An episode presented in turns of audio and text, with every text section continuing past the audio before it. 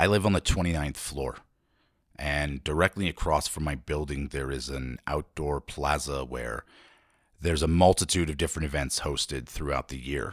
And that ranges from cultural festivals, food festivals, concerts, you name it. Uh, now, this space also happens to be a very popular destination for rallies and protests. And in recent weeks, uh, the ones I can think of are uh, one called Leave Our Kids Alone. And that was protesting the curriculums taught in schools here and was essentially, in my opinion, an anti LGBT rally. Now, now, the most recent thing that's been happening almost daily down there is uh, regarding the Israel Palestine situation. And I obviously don't want to get into the details of any of those things. Uh, what I do want to mention is that, as I said, I'm on the 29th floor. And I'm sure that for anybody that's right down in the thick of that, right in the fire, that is probably some of the most intense action they've ever seen. And it feels like the only thing that matters in the world in that moment. And I stand on my balcony on the 29th floor and I look down on it. And I mean, they're chanting, and sometimes I can make out what they're saying, but other times it's kind of just inaudible murmurs. And a lot of times they're holding f- signs and waving flags. And well, from where I'm standing, it's difficult to make out what those signs say. That's only 29 stories up. And imagine if I just zoomed out another thousand, five thousand feet. What would I be able to make out? And how significant would any of that look to me? Today, I want to talk about my own experiences and one thing that really helped center me, and that was to learn to zoom out. This is Moonstruck Wayfarer. Let's get the fuck into it.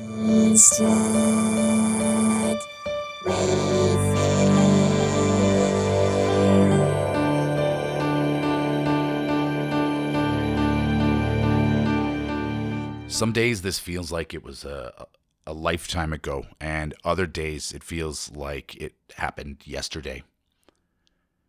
Only a few years ago, when I was still living in Japan, I got the news that my son was diagnosed with stage four terminal cancer. And the day I got that news, I was at a level where I could say I was making some very slight progress in some of the things I had been dealing with at the time. And those things were very severe mental illness symptoms and a very, very bad drinking problem. Now, when I say I had made some progress, I, I don't think I had made any great progress, but I had gotten to a point where, well, at least on the weekends when I was with my son, I had been able to significantly cut down the amount of drinking I would do. And I was on some medication, antipsychotics for the symptoms I was having, and I believe that that medication was working. But when I got the news that my son was sick, I I went off the fucking deep end because of course I did. I was not ready to be an adult yet. I was ready to basically just react as if a selfish alcoholic would react. And what did I do but spent the first month buried in booze? That first month is kind of a blur, even when I look back with clarity now and try to remember exactly how it was. The only thing that's really vivid is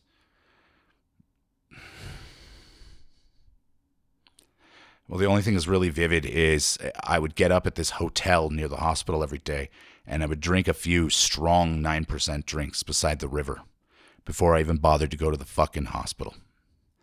And that was the only way I could bring myself to see my kid in that state. And you might be imagining some poor kid who's hooked up to all these machines and fighting for his life, but that wasn't even the scene. It's he was the happiest, most energetic fucking kid you've ever seen.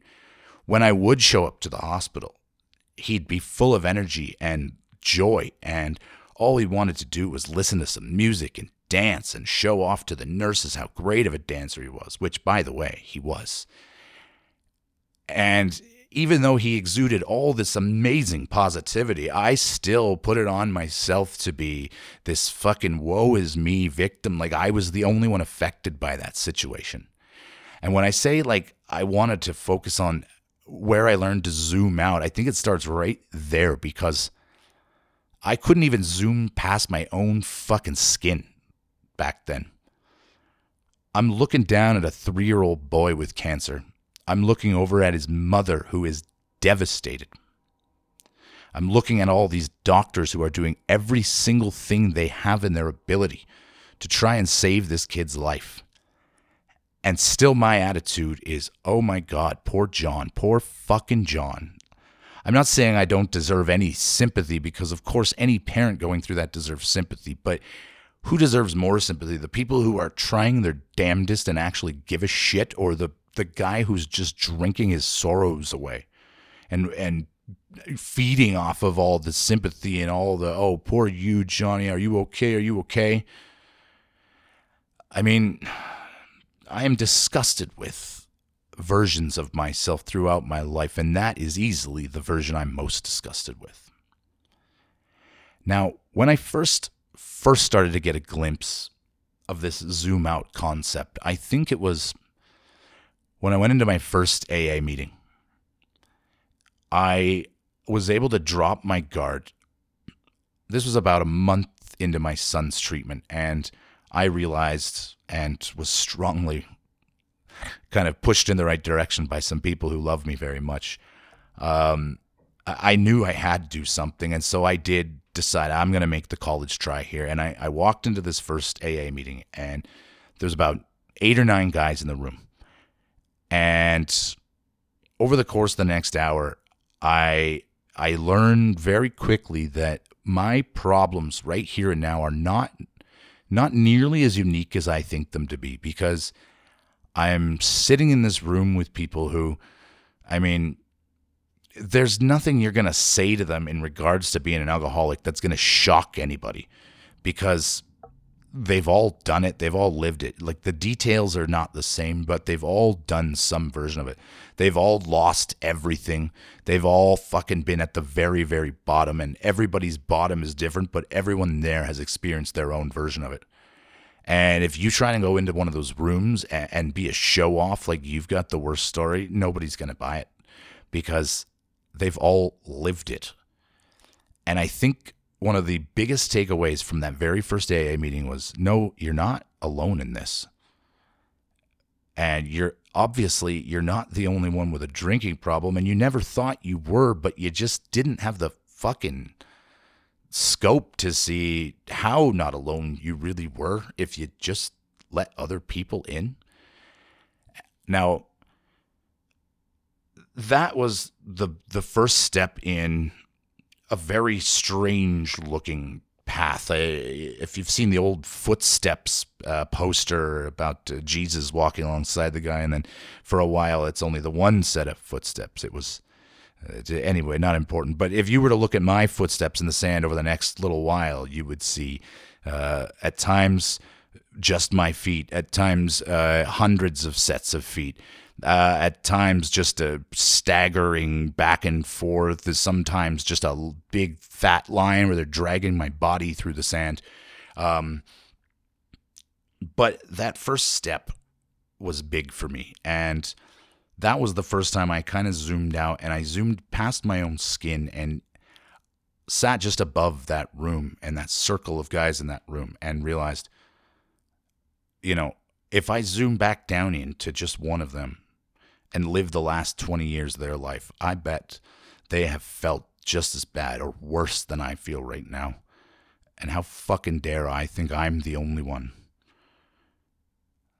That was zooming out 10 feet. And what if we went 50, 100, 500, 1,000, 10,000 feet in the air? I'm looking at the entire city of Osaka, Japan and you could zoom back down to any number of those people in the 20 million population and find someone who's had it so much fucking worse than you, worse than you can ever imagine.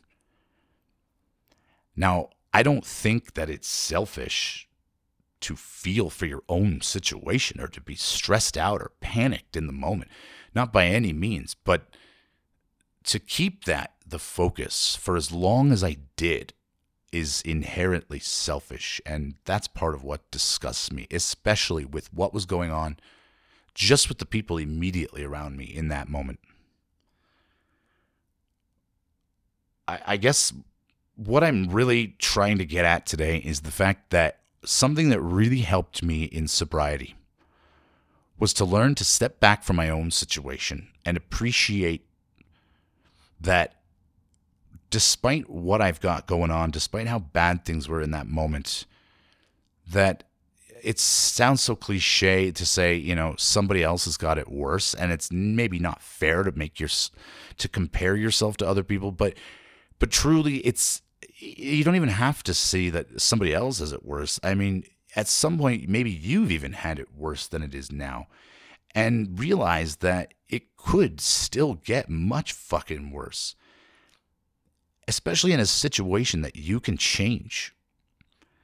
So, where I was able to make a little bit of headway was just by trying to appreciate that I wasn't alone and I had to start zooming out slowly and slowly. And that's one of the biggest things that led me to where I am today. Today, I'm 207 days sober. And nowadays, I haven't experienced the mental illness symptoms in a very long time. And I haven't taken a drink in a very long time. But obviously, I still have problems. I still have things that stress me out. And because I'm not a fucking drunk anymore, well, that whole zoom out concept is a lot easier for me to do now. Um, and I think the reason I, I started out with the thing about my balcony and looking down is because if I did want to just get on my elevator and go down, which I did, um, just go walk through that crowd of people waving Palestinian flags every day. Think about, well, why are they waving Palestinian flags? Uh, if you look at them clearly, they appear to be from that part of the world. Maybe they're from Palestine directly. Maybe they were some of the people that were able to get over here when things were bad in the past. And maybe they still have very close people to them that are over there right now. Over there when fucking hospitals are being bombed and when paratroopers with machine guns are coming down. And I'm not I'm not talking about any particular side. I'm talking about both sides of this fucking thing. Like there are people just downstairs from me who are so passionate right now because they are attached to this situation in some way that I can't really understand because I don't have a dog in that fight. And now I'm sitting here thinking, well, what are my problems of the day? And now I'm looking at somebody who's maybe a hundred meters away from me who fucking hell, what have they seen? What have they gone through? I lost a son to a disease that was nobody's fault. There are only people to thank, and those are the people that tried to do everything they could to make his life as great as possible before he passed away. But what about some of these other people who have lost kids because of this conflict over there? I mean, imagine some of the ways those fucking kids have passed away. I bet it wasn't singing and dancing to party rock like my son was. I bet I wasn't surrounded by hugs and kisses and people who just loved and loved and loved. I bet there was some very fucking graphic scenes that happened and still happen every single day. And that's kind of the whole zoom out thing for me is it doesn't fucking matter how bad it's ever gotten for me, how bad it ever will get for me. Hope to God it never fucking gets worse than it did, but there is just so much shit out there. So much fucking terrible things that can happen. And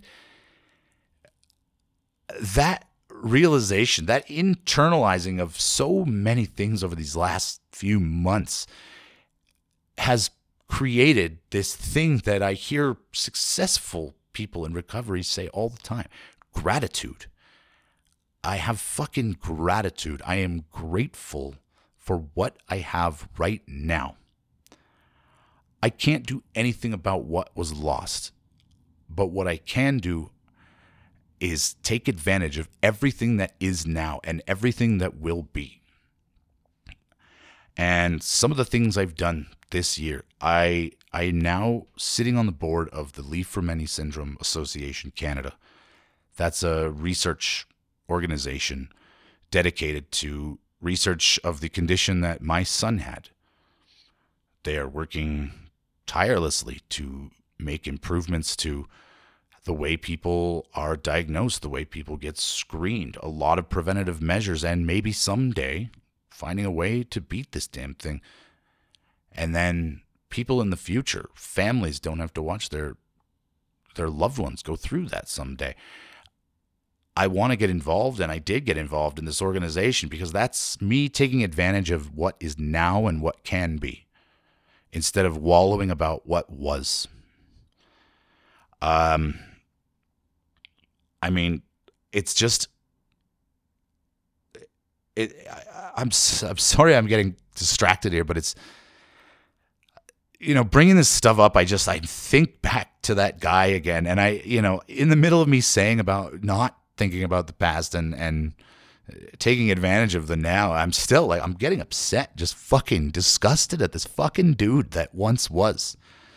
This fucking selfish alcoholic piece of shit that just couldn't get past himself and I you know, I probably to if I'm doing this podcast, it's probably to happen a lot where I rile myself up because it's fucking honestly the the things I fucking did when I think about it, and I guess you know over time we'll get into a lot more of that. But I should probably work on wrapping this one up because I don't want these things to be like fucking an hour long, or we'll see. I don't know, but uh, anybody, it's it's brand new, so I don't know how many people are listening yet, but. Uh, here's some homework for you um, if you want. Uh, go on YouTube and just type in the pale blue dot. If you don't already know it, it's a speech given at the end of a of a series made back in the day by Carl Sagan. Uh, the series is called Cosmos. Uh, it was remade by Neil deGrasse Tyson a few years back, and in that original series, he he ends it with this speech called "The Pale Blue Dot," and the visual in its very primitive 1970s animation is uh, what starts out on a uh, a good, clean look at the planet Earth, uh, basically taking up the entire screen, and then it slowly pans out as he delivers this speech. And by the end of that speech, the planet Earth is it's not recognizable. It's, well, in his words, it's a speck of dust suspended on a sunbeam. And I try to look at everything in my life now that's problematic as a speck of dust suspended on a sunbeam. No matter how fucking bad it is now, no matter how bad it was, I mean, go 10 years in either direction, go up 25 feet, and look around. It's just, it's not worth it to think you are sitting here alone in your own little fucking planet and everything around you is out to get you. It's just, it's not the case. Um, so zoom out from everything when you feel the fucking worst you're ever going to feel. You just need to zoom out and see that not only are you not alone, because so many people are fucking suffering simultaneously, but somebody's got it a lot fucking worse than you do. And I'm sure the fact that you're even listening to this goddamn podcast means you've got access to things that half the population in the planet doesn't. So I'm not trying to come off as some guy with wisdom. I really don't have any. This is just my takeaway from my own fucking experience. Uh, I'm grateful to be here. I'm always going to be grateful to be here. Um, I seem to be running out of steam, so I think I, I should probably cut it off now. Um, if you don't follow my Instagram, it's same as this Moonstruck Wayfarer.